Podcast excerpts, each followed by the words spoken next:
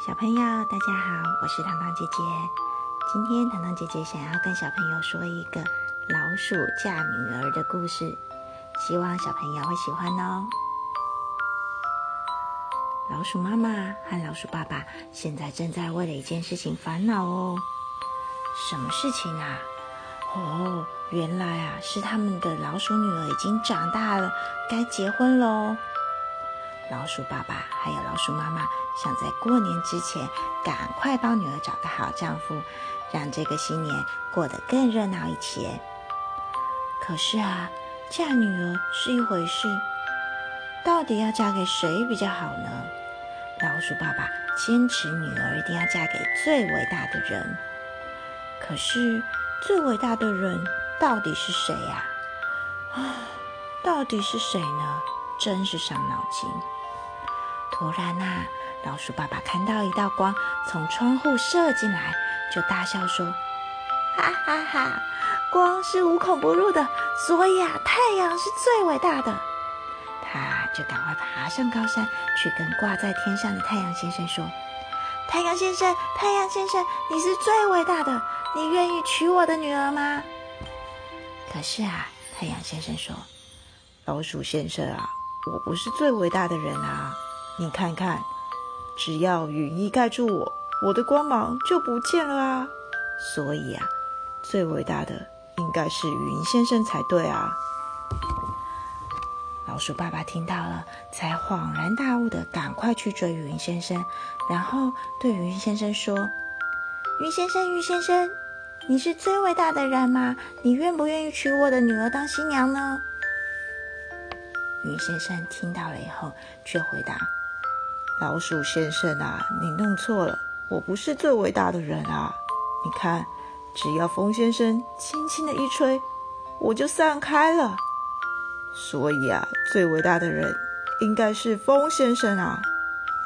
老鼠爸爸听到了，就赶快再去把风先生拦下来，对着他说：风先生，风先生，你等一下，我想问你，你可不可以娶我的女儿当新娘？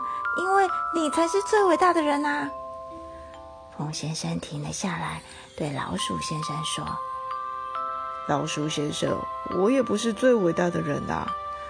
老鼠爸爸吓一跳：诶，你不是最伟大的人吗？可是有谁可以阻止你呢？